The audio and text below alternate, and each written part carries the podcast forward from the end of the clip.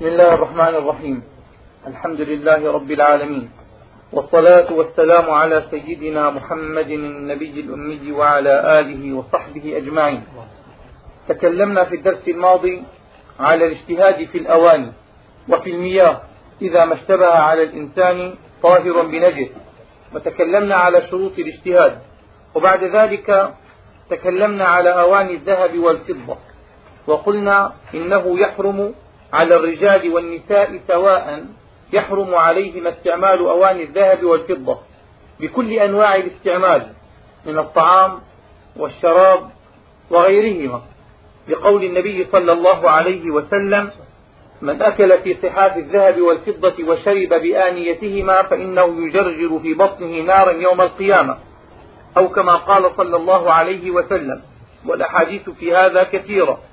ولم يفرق بين ذكر وأنثى وإنما أجيز للمرأة أن تلبس الحلي فقط.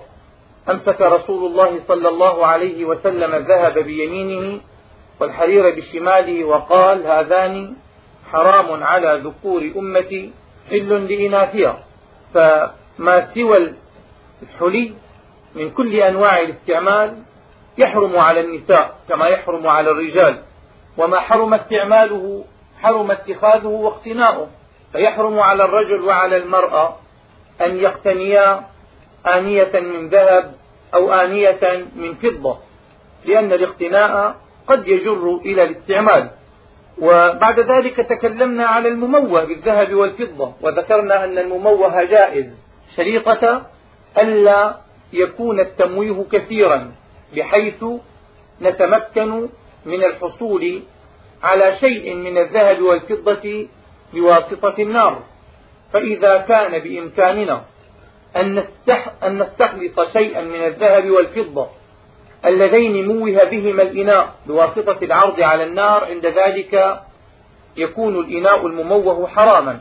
ثم قلنا إن ما سوى الذهب والفضة من المعادن والأحجار الكريمة سواء كانت نفيسة أم ليست بنفيسة فإنها تجوز كالياقوت والماس مع أن الماس أغلى من الذهب بمرات كثيرة ومع ذلك فإنه جائز لأن الأصل فيه أنه حلال ولم يرد فيه نص وإنما وردت النصوص بالذهب والفضة. وكما استثنينا للمرأة الذهب والفضة من الحلي كذلك يستثنى للرجل الخاتم من الفضة. فإنه يجوز له أن يتختم بخاتم الفضة سواء كان فضة صافية أو كان مموها بالفضة. ولما تكلم أصحابنا رضوان الله عليهم على أواني الذهب والفضة وعلى الأحكام المتعلقة بهما استطردوا للكلام على ضبة الذهب والفضة. والمراد بالضبة القطعة الصغيرة التي يصلح بها الإناء. كان الناس في الماضي يصلحون الآنية. نحن اليوم ما نفهم هذا الكلام. أو في هذه البلاد هنا الآن ما نستطيع أن نستوعب هذا الكلام. في غير هذه البلاد أو في معظم بلاد العالم الناس يصلحون آنيتهم ويصلحون متاعهم ويصلحون ثيابهم ويصلحون أحذيتهم. فإذا ما قرأنا نحن مثل هذا في هذه البلاد التي أنعم الله عليها أنعم الله علينا نعما كثيرة في بلادنا. لكن ليس معنى هذا أننا نستغرب ونستنكر لماذا نقرأ مثل هذه المباحث ونحن لا نعملها. قوانين الإسلام لم تشرع لأمة معينة أو لبيئة معينة أو لزمان مخصوص وإنما شرعت للبشر جميعا في المشارق والمغارب للأغنياء والفقراء. للعرب ولغيرهم على السواء. ولذلك نحن حينما نقرأ الفقه ما نقرأ الفقه للأغنياء ولا نقرأه للفقراء وإنما نقرأه للمسلم في كل زمان وفي كل مكان. فنحن اليوم نتكلم على الإناء إذا ضبب إذا رقع أصلح. هذا ما نعرفه اليوم. في معظم البلاد العربية ما يعرف الناس هذا اليوم. لقد من الله علينا بنعيم كثير ولكن في كثير من بلاد العالم الإسلامي أو في معظم بلاد العالم الإسلامي الناس يصلحون آنيتهم ويرقعون ثوبهم ويحتاجون لمثل هذا. فالضبة هي القطعة التي تلصق بالإناء من أجل إصلاحه. هذا هو الأصل فيها. ولكن بعد ذلك توسعوا في معناها فأطلقوها أيضا على ما يوضع في الإناء للزينة بأن يلصق الإنسان قطعة من الذهب أو قطعة من الفضة في إنائه من أجل تزيينه. أيضا يسمى هذا ضبة. الضبة إذا كانت من نحاس أو كانت من سوى الذهب والفضة فهي جائزة بالاتفاق لأن الإنسان لو اتخذ إناء كاملا مما سوى الذهب والفضة فهو جائز. فإذا كان رقعة أو كان من أجل الإصلاح فجائز من باب أولى. بقي عندنا أن يضبب الإناء أن يصلح الإناء بذهب أو بفضة. هل هذا جائز أم ليس بجائز؟ تضبيب الإناء بالذهب والفضة. بشكل إجمالي تضبيب الإناء بالفضة جائز. وأما بالذهب ففيه خلاف ما بين الإمام النووي وما بين الإمام الرافعي سنتكلم عنه الآن بالتفصيل. والأصل في جواز تضبيب الإناء بالفضة ما رواه البخاري وغيره. عن عاصم الأحول قال رأيت قدح رسول الله صلى الله عليه وسلم عند أنس بن مالك رضي الله تعالى عنه وكان قد انصدع أي انشق فسلسله بفضة أي شده بخيط من الفضة والفاعل هو أنس كما رواه الإمام البيهقي. قال أنس رضي الله عنه لقد سقيت رسول الله صلى الله عليه وسلم في هذا القدح أي الذي سلسله بالفضة شده بالفضة. قال لقد سقيت رسول الله صلى الله عليه وسلم في هذا القدح أكثر من كذا وكذا مرة. فإذا هو أصلح القدح حينما انشعب بفضة وسقى منه رسول الله صلى الله عليه وسلم وشرب منه رسول الله ولم ينكره. فلو كان حراما لأنكره رسول الله صلى الله عليه وسلم. وكذلك لو كان مكروها لنبه على كراهيته إذا فشرب منه رسول الله صلى الله عليه وسلم ولم يشر لا إلى حرمته ولا إلى كراهته فدل هذا على جواز الإصلاح بالفضة ولكن ما هو المقدار الذي نصلح به الإناء؟ هل نصوغ الإناء صياغة جديدة؟ نصنعه صناعة جديدة بالفضة ونقول هذا إصلاح؟ هل نضع رقعة تستغرق معظم الإناء ونقول هذا إصلاح؟ وبعد ذلك ما هو المقدار الذي يجوز لنا أن نستعمله؟ يختلف.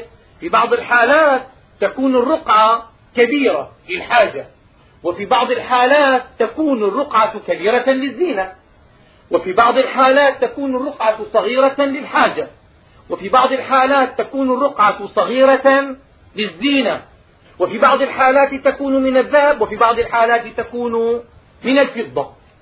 الإمام الرافعي رحمه الله تعالى سوى ما بين ضبة الذهب وضبة الفضة في الأحكام في الكراهة أو الجواز أو الحرمة. فقال الإمام الرافعي رحمه الله تعالى وما ضبب بذهب أو فضة ضبة كبيرة لزينة إذا ضبب بالذهب أو بالفضة ضبة كبيرة للزينة وليس للحاجة. الإناء ليس منكسرا. وإنما ضببه بالذهب أو الفضة ضبة كبيرة للزينة. قال حرم استعماله واتخاذه. حرم استعماله لأنها للزينة ولسنا بحاجة لها وهي كبيرة. وأما اتخاذه لأن كل ما يحرم استعماله يحرم اتخاذه. هذا هو النوع الأول. ما ضبب بضبة الذهب والفضة ضبة كبيرة لزينة حرم. وأنا الآن أتكلم على تفصيل الإمام الرافعي رحمه الله إذ سوى بين ضبة الذهب وضبة الفضة في الأحكام. نعم. النوع الثاني قال أو ضبب بضبة صغيرة بقدر الحاجة. ضبب بضبة صغيرة بقدر الحاجة. قال فلا يحرم. وسواء كان من ذهب أو من فضة. إذا إذا كان كبيرة لزينة حرم أو كانت الضبة صغيرة لحاجة فلا يحرم. أو كانت صغيرة لزينة صغيرة لزينة أو كبيرة لحاجة صغيرة لزينة أو كبيرة لحاجة. قد جاز مع الكراهة في الأصح. إذا الإمام الرافعي الآن قسم الضبة إلى أربعة أقسام. يسوي في الأحكام بين الذهب والفضة. ضبة كبيرة لزينة. من الذهب والفضة فهي حرام. ضبة صغيرة لحاجة. من الذهب والفضة جائزة بدون كراهة. ضبة صغيرة لزينة. جائزة مع الكراهة ضبة كبيرة لحاجة. جائزة مع الكراهة. هذه أربعة أنواع من الضبة فصلها الإمام الرافعي. الإمام النووي رحمه الله تعالى خالف الإمام الرافعي في هذه المسألة وهذه المسألة الثانية التي تمر معنا مما خالف فيه الإمام النووي الإمام الرافعي فيما بين المنهاج والمحرر.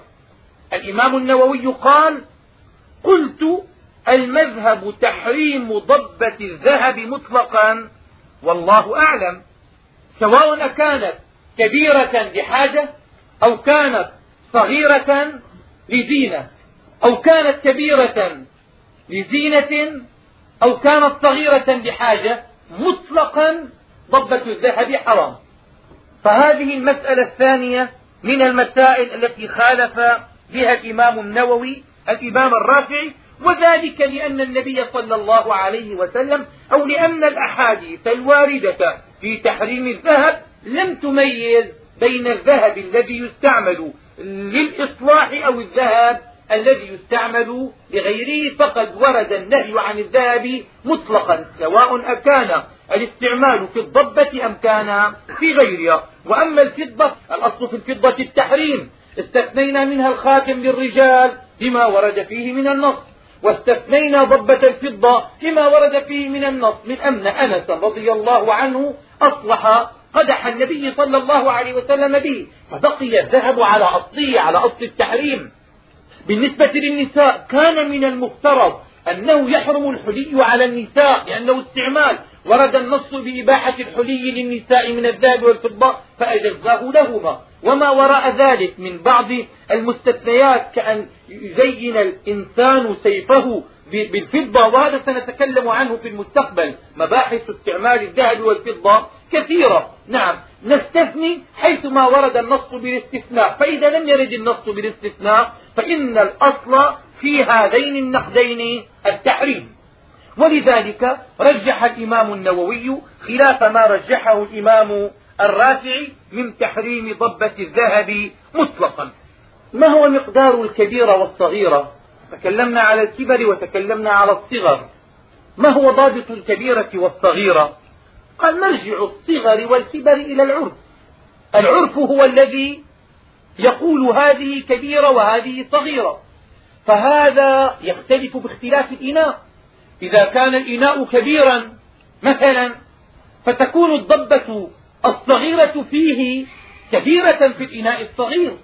إذا كان الإناء صغيرا بقدر الكأس الذي نشرب به اليوم ووضعنا فيه ضبة استغرقت معظمه تكون كبيرة.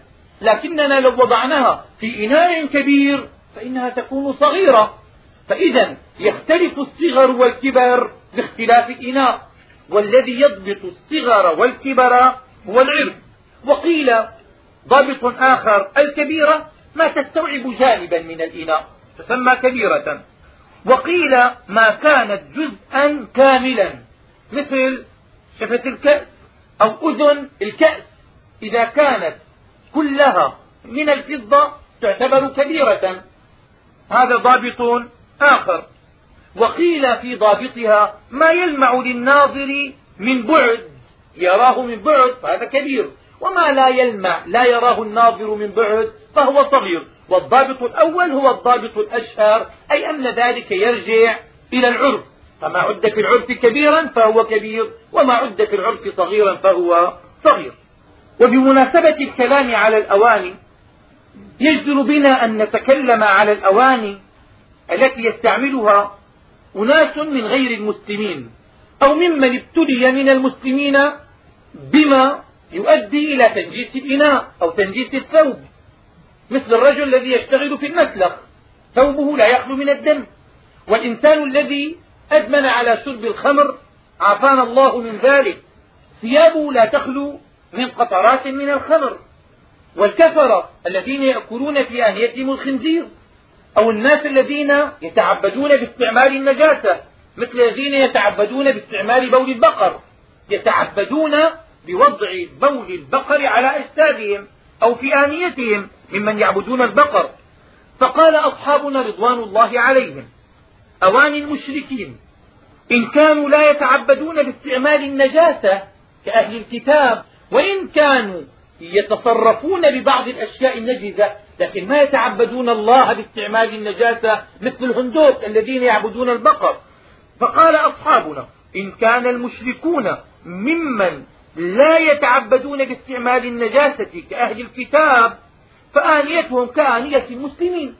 الأصل فيها الطهارة لأنهم يتطهرون لأن النبي صلى الله عليه وسلم توضأ من مزادة مشركة وتوضأ عمر من جر نصرانية. فإذا الأصل فيها الجواز. قال ويكره استعمالها لعدم تحرزهم. ما يتحرزون عن النجاسة ولكن ما يتعبدون الله بها وإن كانوا يتدينون باستعمال النجاسة كالذين يغتسلون ببول البقر أو يضعونه على أجسادهم ففي جواز استعمالها عندنا قولان أو وجهان. مأخوذان من قاعدة فقهية عندنا إذا تعارض الأصل والغالب. فما الذي يرجح؟ الأصل في الآنية أنها طاهرة ولكن يغلب عليهم أنهم يستعملون فيها النجاسة. فماذا نحكم الآن؟ هل نحكم للأصل أم نحكم للغالب وكذلك الإنسان الذي يشتغل في المسلخ الأصل في ثيابه الطهارة ولكن قد يصيبها شيء من أرواح الحيوانات التي يذبحها أو من الدم فيتعارض فيها أمران الأصل والغالب. كذلك الإنسان المدمن على شرب الخمر يتعارض فيه أمران الأصل والغالب الأصل الطهارة والغالب النجاسة قال مع ذلك يرجح في الجميع الأصل. فالأصل في هذه الأشياء الطهارة. وطبعا هذا كله إذا لم نرهم قد فعلوا النجاسة. فإذا رأيت مسلما وضع نجاسة على ثوبه ما يجوز لي استعماله فمن باب أولى إذا رأيته عند الكافر. عند من يتدين باستعمال النجاسة أو لا يتدين باستعمال النجاسة. هذا الكلام كله إذا جاءنا الثوب وجدنا ثوبا. الأصل في الثوب أنه طاهر. وإن كان الإنسان يتدين باستعمال النجاسة ويغلب أنه قد استعمل فيه النجاسة إلا أن هذا أمر مظنون وليس متيقنا والطهارة شيء يقيني. الأصل في الأشياء الطهارة. فلا نغلب ما كان مظنونا على ما كان متيقنا ولكن لا شك الكراهة في استعمال أواني المتدينين بالنجاسة أكثر من الكراهة في استعمال أواني الناس الذين لا يتدينون بالنجاسة ما في شك في هذا. وكذلك استعمال الآنية من مسلم مدمن على الخمر أخف كراهة من استعمال آنية مشرك لا يتحرز عن النجاسة لأن المسلم طبعا المسلم الذي يعرف أحكام دينه يعصي باستعمال الخمر. لا شك أنه يعرف الطهارة من النجاسة هذا المفترض به. كونه في الواقع غير ذلك موضوع آخر. كثير من الناس يبتلى بشرب الخمر ولكن يتحرز من النجاسة ما ما يرضى أن يصلي وعندما يصلي يتطهر فإذا يعرف الطاهرة من النجس. فالكراهة تتفاوت في بعض الحالات الكراهة تكاد تصل لدرجة الحرمة مثل استعمال أواني الذين يتعبدون باستعمال النجاسة. لا شك أن أن الخلاف في هذه المسألة قوي. بعضهم يقول حرام وبعضهم يقول جائز مع الكراهة الشديدة التي تكاد تصل لدرجة الحرمة. أقل من هذا استعمال أواني المشركين. لا يتحرزون عن النجاسة ولكن لا يتعبدون باستعمالها. أخف من هذا استعمال ثياب مسلم يعمل عملا ما يخلو من النجاسة. أو ثياب مسلم يعصي بشرب الخمر أو ما شابه ذلك الكراهة فيه أقل.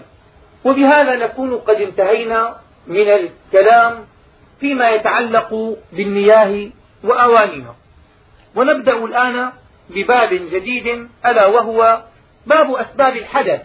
أي متى يصير الإنسان محدثا وكيف يصير محدثا؟ ما هي الأسباب التي تؤدي إلى الحدث. والحدث كما ذكرنا تعريفه عند الكلام على المياه قلنا هناك يشترط لإزالة النجس ورفع الحدث ماء مطلق أو ماء طهور. وقلنا هناك في الحدث إنه في اللغة الشيء الحادث وفي الاصطلاح أمر اعتباري معنوي يقوم بالأعضاء. إذا خرج من الإنسان ريح مثلا كان متوضئا والآن يسمى محدث. قام بأعضاء وضوئه. أمر اعتباري معنوي يمنعه من صحة الصلاة حتى يتوضأ. يمنعه من صحة الصلاة حيث لا مرخص. ما يوجد له رخصة بترك التطهر أو بترك الطهارة. فالحدث أمر اعتباري يقوم بالأعضاء يمنع من صحة الصلاة حيث لا مرخص. الأسباب المؤدية إلى الحدث متعددة وليست سببا واحدا. عدها الإمام النووي هنا لأنها أربعة وربما نجد بعض الفقهاء يعدونها خمسة وربما نجد بعض الفقهاء يعدونها ستة وربما نجد بعض الفقهاء يعدونها سبعة.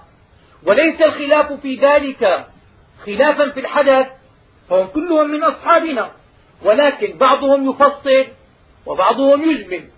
بعضهم يعتبر النوم حدثا مستقلا وزوال العقل بجنون أو إغماء أو سكر حدث مستقل وبعضهم يعد لمس القبل حدثا مستقلا ويعد لمس حلقة الدبر حدثا مستقلا من أجل هذا اختلف أصحابنا في تعديد أسباب الحدث كاختلافهم في أركان الصلاة بعضهم عدها ثلاثة عشر ركنا وبعضهم عدها ثمانية عشر ركنا وذلك لاختلافهم في عد الطمأنينة في الركوع والاعتدال من الركوع والسجود والجلوس بين السجدتين. هل هو ركن مستقل أم أنه ركن تابع للسجود وللجلوس بين السجدتين وللاعتدال من الركوع وللركوع؟ من أجل هذا اختلف العدد ولكن الحقيقة واحدة. الأمر الأول الذي يؤدي إلى الحدث هو خروج شيء من القبل أو الدبر سواء كان الخارج عينا أو ريحا كلاهما ناقض. سواء كان نجسا جافا كان خرجت منه حصى متنجسة أو صار يخرج منه كبعر المعز أو الغنم. لشدة الإمساك أو كان رطبا سواء كان معتادا كالبول والغائط أو نادرا كالدم والحصى كلاهما يؤدي إلى النقض أو الدود إذا خرج من الإنسان خارج من السبيلين يكون ناقضا سواء كان قليلا أم كان كثيرا كله ناقض وسواء خرج منه كراهية أو طوعا بإرادته أو رغما عنه بلا إرادة منه في كل هذه الأحوال يكون ناقضا. كل خارج من القبل أو الدبر يعتبر ناقضا للوضوء. والأصل في ذلك قول الله تعالى أو جاء أحد منكم من الغائط. وحديث الصحيحين أنه صلى الله عليه وسلم قال في المدح حينما سئل عنه يغسل ذكره ويتوضأ. الآية فيها الكلام على الغائط وهذا كلام على الخارج من القبل بغض النظر عن كونه نجس أو طاهر وهو نجس الذي نجس لأنه قال يغسل ذكره ويتوضأ. وفي الصحيحين أيضا النبي صلى الله عليه وسلم قال في الرجل الذي يتوهم أنه يجد الشيء خرج منه ولم يخرج منه شيء قال إنه لا ينصرف حتى يسمع صوتا أو يشم ريحا. هذا كلام على الخارج من الدبر إذا كان ريحا. كل هذا ناقض للوضوء وهذه نصوص. ويقاس عليها ما ذكرناه من الأمور الأخرى مما يخرج من القبل أو الدبر. فكل خارج منهما ناقض إلا المني الخارج من الإنسان سواء أمنى بمجرد النظر أو الاحتلام في كلا الحالين ما يعتبر ناقضا للوضوء. وفي الاحتلام طبعا يكون إذا كان جالسا ممكنا مقعدته من الأرض. النوم على هذه الهيئة ما يؤدي لنقض الوضوء كما سنتكلم عنه بعد قليل. فإذا نام جالسا ممكنا مقعدته من الأرض واحتلم. ما يعتبر احتلامه هذا ناقضا للوضوء. والسبب في ذلك القاعدة ما أوجب أعظم الأمرين بخصوصه لا يوجب أدونهما بعمومه مثل زنا المحصن. أوجب أعظم الأمرين بخصوص كونه زنا محصن وهو الرجم فما أوجب أدونهما بعموم كونه زنا وهو الجلد. وكذلك الجنابة. خروج المني أوجب أعظم الأمرين وهو الغسل بخصوص كونه مني فلا يوجب أدونهما وهو الوضوء بعموم كونه خارج. ولكن ربما يسأل السائل ما فائدة هذا؟ يعني إذا احتلم أو نزل منيه بالنظر هل يجوز له أن يصلي؟ ما يصلي. هل يجوز له أن يقرأ القرآن؟ ما يجوز. هل يجوز له أن يحمل المصحف؟ ما يجوز. بالعكس من ذلك في أحكام أخرى تجب عليه ما تجب على المحدث حدثا أصغرا. فالمحدث حدثا أصغرا يجوز له أن يدخل المسجد وهذا لا يجوز له أن يجلس في المسجد. طيب ما هي فائدة هذا؟ قال فائدة هذا تظهر في الأيمان أو في تعليق الطلاق. كان قال رجل لزوجته بأنها تكون طالقا إذا انتقض وضوء مثلا والناس يتفننون في مثل هذا ويقولون أشياء لا تخطر على البال. فلو أن إنسانا قال مثل هذا واحتلم هل تعتبر زوجته طالقا إذا قلنا بأن خروج المني ناقض للوضوء تعتبر زوجته طالقا وإذا قلنا بأن خروج المني ليس ناقضا للوضوء ما تعتبر زوجته طالقا وكذلك الأيمان هل يحلف بيمينه إذا خرج منيه فيما لو علق الحنث على حدث؟ لو قلنا بأن خروج المني ناقض يكون قد حنث بيمينه. وإذا قلنا بأنه ليس بناقض ما يكون قد حنث بيمينه. فإذا كل خارج من القبل أو الدبر على أي كيفية كان يعتبر ناقضا للوضوء. ولو انسد مخرج الإنسان وانفتح له مخرج آخر بحيث صار يخرج منه البول أو الغائط صار هذا المخرج بمثابة القبل والدبر. فإذا خرج منه شيء فإنه يكون ناقضا. وهذا بشكل مجمل وهناك تفصيل لا أريد أن أتعرض له لأن لي نظرا في التفصيل الذي ذكره أصحابنا رضوان الله عليهم فيما إذا كان المنفتح تحت المعدة أو كان فوق المعدة. وربما اختلفت تصورات الناس في الزمن الماضي عن تصوراتنا في العصر الحاضر باختلاف تصور العلوم التي كانت في الزمن الماضي وموجود اليوم في عصرنا هذا. ما أتعرض إليه الآن تعرض له إن شاء الله في وقت آخر. نجمع مجموعة من الأمثلة الفقهية ونتكلم عليها مرة واحدة. الناقض الثاني من نواقض الوضوء هو زوال العقل. سواء أزال بالنوم وليس المراد بزوال العقل أي أنه يصير مجنونا. المراد به أن يزول تمييزه أن يزول تمييزه. سواء زال تمييزه مطلقا كأن زال عقله وصار مجنون أو زال تمييزه مؤقتا بالنوم أو بالإغماء أو بالسكر في هذه الأحوال الثلاثة يزول تمييزه مؤقتا وفي حالة الجنون قد يكون الجنون متصلا فيزول تمييزه مطلقا وقد يكون الجنون متقطعا فيرجع إليه تمييزه في حالة الصحو ويذهب عنه تمييزه في حالة الجنون. فإذا زال تمييز الإنسان بنوم أو إغماء أو سكر أو جنون انتقض وضوءه. لقول النبي صلى الله عليه وسلم العينان وكاء السهي.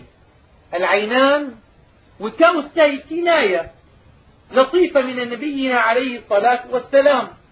الوكاء هو الخيط الذي تربط به القربة والسهي حلقة الدبر فشبه النبي صلى الله عليه وسلم العينين بالخيط وشبه حلقة الدبر بالشيء الذي يوكى بالقربة. فإذا كان الإنسان مستيقظا وكانت أعصابه مشدودة يكون دبره يكون متحكما به ما يخرج منه شيء. فإذا نام واسترخت مفاصله واسترخت أعصابه من المحتمل أن يخرج منه شيء في هذه الحالة. ويكون قد ارتخى الرباط لأن العين بمنزلة الرباط بالسهي العينان وكاء السهي.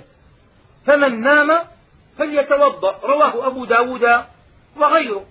وقيس بالنوم غيره لأن الإنسان النائم عنده استرخاء ولكننا بإمكاننا أن نوقظه. ومع ذلك حكم رسول الله صلى الله عليه وسلم بأن النوم ناقض للوضوء ولكن المغمى عليه لا سبيل إلى إيقاظه والسكران في حالة سكره لا سبيل إلى إيقاظه والمجنون لا سبيل إلى صحوه فإذا هم أسوأ حالا من النائم فإذا كان زوال التمييز في النائم ناقضا للوضوء فزوال التمييز فيما سواه من الإغماء والسكر والجنون من باب أولى. قد يقال الطهارة متيقنة وخروج شيء من القبل أو من الدبر مضمون. نحن قلنا العينان وكاء السيف فمن نام فليتوضأ. يعني إذا نام استرخت مفاصله وربما خرج منه شيء وليس متيقنا خروجه. فكيف نزيل اليقين بهذا الأمر المضمون؟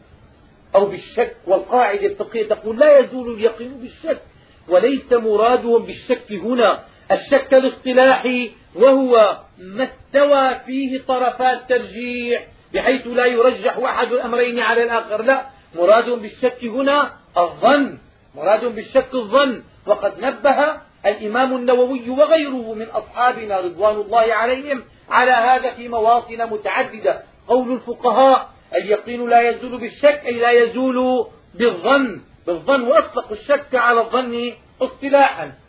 تنزيلا لما نزل عن مرتبة اليقين منزلة المشكوك فيه. الطهارة متيقنة وخروج شيء من الدبر مظنون فكيف يزول اليقين بالشك؟ قال في بعض الحالات لما تكثر الأمور ولا نستطيع ضبطها لا سبيل إلى ضبطها. الإنسان حينما ينام وتسترخي مفاصله كثيرا ما يخرج منه خارج. كل إنسان في الدنيا يخرج منه الشيء ولا يشعر به. بما أنه لا يشعر به ولا سبيل إلى الشعور به ما نستطيع ضبطه. قال أنزلنا المظنة مكان المئنة. مئنة مأخوذة من إن أي أنزلنا الشيء المضمون منزلة الشيء المتيقن. منزلة الشيء الحقيقي. ما دام الإنسان إذا نام من المحتمل أن يخرج منه وغالبا وكثيرا ما يخرج ولا يشعر لا سبيل إلى ضبطه وتمييزه عند ذلك نعتبره كأنه قد خرج. أما ما دام يميز فلا ننقض وضوءه. إذا خرج منك انتقض ما خرج لا ينتقض. أما وقد زال عنك التمييز والخروج متوقع وكثيرا ما يخرج. ولا تستطيع ضبطه ولا تحس به ولا تشعر. لو كان يشعر به لمنعه لا يحس به ولا يشعر به. بناء على ذلك أنزلنا هذه الحالة التي لا سبيل إلى ضبطها منزلة الحالة المتيقنة من قبيل الاحتياط في أمور العبادة. وبناء على ذلك ما زال عندنا يقين بظن وإنما زال عندنا يقين بيقين. زال عندنا يقين بأمر متيقن. أنزلنا الأمر المظنون منزلة الأمر المتيقن لأنه لا سبيل إلى ضبطه فالاحتياط جعلنا نفرضه بأنه أمر متيقن. فأزلنا يقينا بيقين وما أزلنا يقينا بظن. هذا بالنسبة للنوم إذا نام الإنسان. الجنون والإغماء والسكر معروف. السكر حالتان. حالة النشوة بداية النشوة ما سكر ولكن بدأ يتأرجح. بدأ يشعر بالحرارة في جسده. ما نعرف هذا ما نستطيع أن نصفه الحمد لله على ذلك على نعمة الإسلام. نتكلم كما نقرأ في الكتب. نعم ولا تستطيع شرحه كما يحدث به الفسق. فإذا كان الإنسان في أول النوم في أوائل حديث النفس دب النعاس إليه. وتسلط عليه وبدأ يشرد بذهنه يشرد شرود النائم. بداية النوم شرود. ما عاد يستطيع ضبط الأشياء المحسوسة وإنما ينتقل إلى الأشياء المعنوية. بداية النوم. في هذا الانتقال. ولكنه يسمع كلام الحاضرين إلا أنه لا يستطيع تمييزه. هذه حالات النعاس قال هذه ما تنقض الوضوء لأن الإنسان لو خرج منه شيء في هذه الحالة يستطيع أن يضبطه. فإذا ما غاب عنه الصوت أو رأى الرؤية عند ذلك يعتبره نائما وكذلك الإنسان الذي يكون في أوائل نشوة السكر ما سكر؟ ولكن في أوائل نشوة السكر يستطيع أن يميز ويضبط ولكن بدأ يتخيل. هذا أيضا ما ينتقض وضوءه. فإذا ما وصل لدرجة السكر بحيث فقد التمييز عند ذلك ينتقض. قال وعلامات النعاس سماع كلام الحاضرين وإن لم يفهموا. فإذا لم يسمع كلام الحاضرين أو رأى الرؤيا عند ذلك يكون وضوءه قد انتقض. هل كل نوم يكون ناقضا للوضوء؟ قال كل نوم يكون ناقضا للوضوء إلا نوم من ينام جالسا. سواء كان مستندا إلى جدار استنادا كليا بحيث لو زال الجدار من خلفه لسقط. ما يضر ما دام ممكنا مقعدته من الأرض. أو لم يكن مستندا في كلا الحالين ما ينتقض وضوءه. لأنه في هذه الحالة إذا نام الإنسان على هذه الحالة من العسير جدا أن يخرج منه شيء. هذا هو التعليل العقلي. وأما الأصل في المسألة قول أنس رضي الله تعالى عنه فيما رواه مسلم وغيره كان أصحاب رسول الله صلى الله عليه وسلم ينامون ثم يصلون ولا يتوضؤون. ظاهر هذا الحديث أنهم كانوا ينامون على أي كيفية كانت؟ ينام مستلقيا أو مضجعا أو متكئا أو جالسا مستندا أو غير مستند. ولكن رواية أبي داود رحمه الله كانوا ينامون حتى تخفق رؤوسهم حتى تخفق رؤوسهم. فحمل ذاك الحديث على هذا. وخفقان الرأس ما يكون في حالة الاستلقاء ولا يكون في حالة الاضطجاع وإنما يكون في حالة الجلوس. ما يخفق رأس الإنسان أي أن رأسه ينزل على صدره فجأة حينما ينام. فهذا ما يكون إلا في حالة الجلوس. ولذلك قلنا إن النوم على هذه الحالة ما يكون ناقضا للوضوء لأن أصحاب رسول الله صلى الله عليه وسلم كانوا ينامون حتى تخفق رؤوسهم ولا يتوضؤون. ولما جاء الأعرابي إلى النبي صلى الله عليه وسلم وساره بعد صلاة العشاء كلمه بحديث طويل يناجي رسول الله صلى الله عليه وسلم في أمر من الأمور. والنبي عليه الصلاة والسلام يستمع له والصحابة ينتظرون. وما زالوا منتظرين حتى خفقت رؤوسهم ونام كثير منهم. فلما انتهى رسول الله صلى الله عليه وسلم من حديثه مع الأعرابي أمر بلالا أن يقيم الصلاة فأقام بلال وصلى رسول الله صلى الله عليه وسلم. وما أمر أصحابه بإعادة الوضوء. فلو كان النوم على هيئة المتمكن لو كان نوم الإنسان جالسا على هيئة المتمكن ينقض الوضوء لأمر رسول الله صلى الله عليه وسلم أصحابه بإعادة وضوئهم. لكنه لم يأمرهم بذلك. فدل هذا على أن النوم على هذه الهيئة ما يكون ناقضا للوضوء. فهذا هو الأصل في المسألة. ولو أن رسول الله أمر أصحابه بإعادة الوضوء لأمرنا بإعادته اتفاقا. أما التعليل العقلي الذي نعلم نحن حينما نسمع الحديث لا مانع عندنا أن نعلل تعليلا عقليا. فالأصل في المسألة حديث رسول الله صلى الله عليه وسلم والتعليل العقلي تعليل لهذا الحديث. لماذا لم يجعل الإسلام نوم الممكن مقعدته من الأرض ناقضا للوضوء؟ قلنا لأنه في هذه الحالة يصعب أن يخرج شيء من الإنسان حتى لو تعمده. لو كان الإنسان جالسا ممكنا مقعدته من الأرض غير مستند وكانت صحته طبيعية عادية ما كان نحيلا جدا بحيث تتجافى أعضاؤه عن الأرض. من العسير عليه أن يخرج الخارج ولو أراد أن يخرجه متعمدا لو أراد أن يخرجه متعمدا لصعب عليه. ولذلك نقول الغالب أنه ما يخرج منه شيء وهو على هذه الحالة. ولذلك لم يجعل الإسلام هذا النوم ناقض للوضوء. الناقض الثالث من نواقض الوضوء هو التقاء بشرتي الرجل والمرأة. إذا لمس الرجل المرأة الأجنبية فإنه ينتقض وضوءه. وسواء كان هذا اللمس بشهوة أو بغير شهوة خلافا لمالك. وسواء كان عمدا أو عن طريق الإكراه أو النسيان. فإنه أيضا يكون ناقضا للوضوء. وسواء كان الذكر الرجل يعني ممسوحا بأن جب ذكره وجبت خصيتاه أو كان عنينا يكون ناقضا للوضوء. لا عبرة بكونه يستطيع أن يأتي المرأة أو لا يأتيها. لا عبرة بهذا وسواء كانت المرأة شابة أم كانت عجوزا شوهاء يكون ناقض للوضوء. وسواء كانت كافرة أو كانت مسلمة ناقض للوضوء حرة أو رقيقة يكون ناقضا للوضوء. وكذلك اليد التي تلمس سواء كانت سليمة أو كانت شلاء سواء كان اللمس باليد أم بالرجل أم بأي جزء من أجزاء الجسد. ما لم يكن هناك حائل.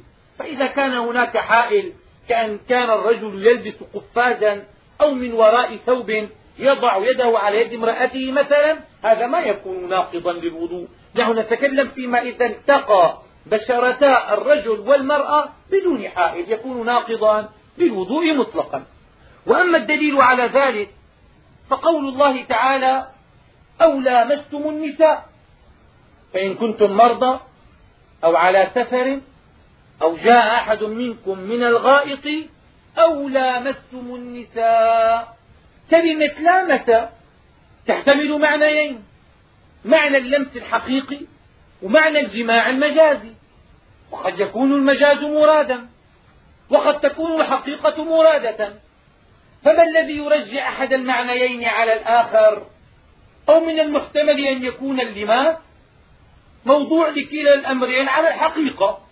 موضوع لمعنى الجماع موضوع لمعنى اللمس العادي. لا نمنع هذا. فما الذي رجح معنى اللمس العادي على معنى الجماع؟ قال قراءة حمزة والكسائي من القراءات السبعية المتواترة بالإجماع. قرأ أو لمستم النساء. فإذا كانت كلمة لامس تحتمل المعنيين معنى الجماع ومعنى اللمس الحقيقي فكلمة لمس ما تحتمل معنى الجماع فهي قطعا تطلق على اللمس لمس البشر للبشرة حقيقة وتطلق على الجماع مجازا. ما الذي جعلنا نرجح الحقيقة على المجاز؟ قال هذه القاعدة الأصلية في لغة العرب أن الأصل في الكلام الحقيقة. إذا سمعت الكلمة وترددت بين معنييها المجازي والحقيقي فالأصل في أنني أحملها على معناها الحقيقي حتى يقوم الدليل الذي يمنعني من حملها على المعنى الحقيقي أي يتعذر علي حملها على المعنى الحقيقي عند ذلك أحملها على المعنى المجازي أما ما دام يمكنني أن أحمل الكلمة على معناها الحقيقي فلا يجوز لي أن أحملها على معناها المجازي ربما يقول قائل بأن المعنى المجازي نعم هذه القاعدة مسلمة. الأصل في الكلام الحقيقة. ولا نعدل إلى المجاز إلا عند تعذر استعمال الكلمة في معناها الحقيقي. قد يقول القائل هنا توجد قرينة تصرف الكلام عن معناه الحقيقي إلى معناه المجازي إلى معناه المجازي. وهو أن لامس كلمة لامس أو لامستم النساء مفاعلة والمفاعلة في لغة العرب ما تصدر من طرف واحد. ما يقال تقاتل زيد إذا كان هو وحده الذي يقتل. ما يقال تضارب زيد إذا كان يضرب. وإنما يقال تضارب زيد وعمر. تقاتل زيد وعمر. تصارع زيد وعمر. فربما قال القائل أو لامستم النساء هذه مفاعلة. والمفاعلة ما تتحقق إلا إذا صدرت من طرفين من الرجل والمرأة. فإذا لمس الرجل المرأة أو لمست المرأة الرجل ما يكون في هذه الحالة مفاعلة. فالمفاعلة ما تتحقق إلا في حالة الجماع. كل منهما يحاول الآخر. وبناء على ذلك يجب علينا أن نحمل كلمة لامستم على معنى الجماع لا على معنى اللمس الحقيقي. قلنا أولا يرد هذا القراءة الثانية أو لمستم النساء. وهذه ما تحتمل المعنى الذي ذكرتموه. ما فيها مفاعلة. فنحمل هذا على هذا. يقولون لنا لماذا ما تعكسون؟ تحملون لمس على لامس. نقول السبب في ذلك أن لمس تطلق حقيقة على اللمس الحقيقي ولا تطلق على الجماع إلا مجازا. وكلمة لامس جدلا على افتراض أنها تطلق على المعنيين. فإنها وردت وأريد بها معنى لمس. بخلاف لمس ما أطلقت وأريد بها معنى لامس. النبي عليه الصلاة والسلام حينما جاءه ماعز يعترف بالزنا قال له النبي عليه الصلاة والسلام لعلك قبلت لعلك لامست. لعلك لامست يريد أن يدرأ عنه مسألة الجماع. فلو كانت كلمة لامس تعني معنى الجماع ما استفاد شيء ماعز قال له لا يا رسول الله أتيت منها حراما؟ ما يأتي الرجل من أهله حلالا. والرسول صلى الله عليه وسلم يعرض له يقول لعلك قبلت لعلك فاخذت لعلك لامست أي لمست لمسا. وهو يقول له لا يا رسول الله أتيت منها حراما؟ ما يأتي الرجل من أهله حلالا. ولذلك أقام عليه رسول الله الحد فإذا أطلق رسول الله لامس على اللمس وما أطلقه على الجماع. ونهى رسول الله صلى الله عليه وسلم عن بيع المنابذة وعن بيع الملامسة. وهما نوعان من أنواع البيع كما ذكرناهما في كتاب البيوع في المعاملات. وحينما يشتري الإنسان بواسطة اللمس الثوب ملموس وليس بلامس. يلمس الثوب وينزل لمسه للثوب منزلة الصيغة. نهى رسول الله عن هذا البيع. نهى عن بيع الملامسة. والملامسة مفاعلة.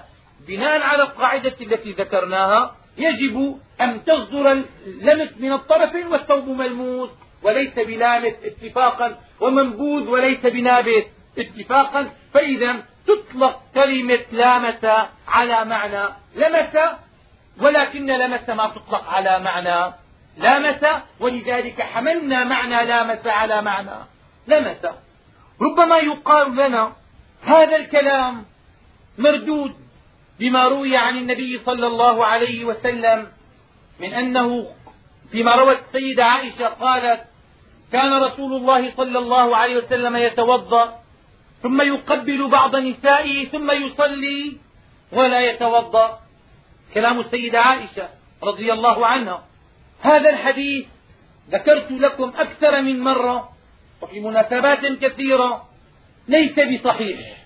وهذا الحديث لم يخفى على الإمام الشافعي رضي الله تعالى عنه لأن هذا الحديث مداره على حبيب بن أبي ثابت يرويه عن عروة عن عائشة أن رسول الله صلى الله عليه وسلم كان يتوضأ ثم يقبل بعض نسائه ثم يصلي ولا يتوضأ. وحبيب بن أبي ثابت هذا يقول عنه تلميذه سفيان الثوري ما حدثنا حبيب بن أبي ثابت إلا عن عروة المزني. وسفيان من أخص الناس بحبيب يعرفه ويعرف شيوخه. يقول ما حدثنا حبيب بن أبي ثابت إلا عن عروة المزني. ليس عن عروة بن الزبير وإنما عن عروة المزني. وعروة المزني هذا لم يلقى السيدة عائشة ولم يستمع بها. فالحديث فيه انقطاع ما بين عروة المزني وما بين السيدة عائشة رضي الله تعالى عنها. ولذلك قال الإمام الشافعي رحمه الله قولته المشهورة في هذه المسألة إن صح حديث حبيب بن أبي ثابت قلت بأن لمس الرجل للمرأة لا ينقض الوضوء ولكن حديث حبيب بن أبي ثابت ليس بصحيح. وما رواه أبو داود في سننه مصرحا بأن عروة وعروة بن الزبير قال حدثنا حبيب بن أبي ثابت عن عروة بن الزبير ربما يقول لنا القائل هذا الراوي يصرح بأن المحدث هو عروة بن الزبير نقول هذا الكلام لبس على الراوي.